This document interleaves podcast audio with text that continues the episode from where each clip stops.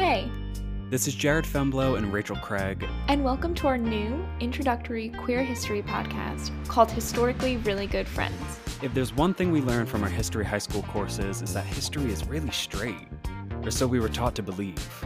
Through massive amounts of self education, we learned that history is queer as fuck. Many of the people you know from your textbooks were friends of Dorothy and bit the pillow once or twice. It's time to reteach ourselves about the truth, the queer truth of those who came before us. Rock Hudson, he was queer.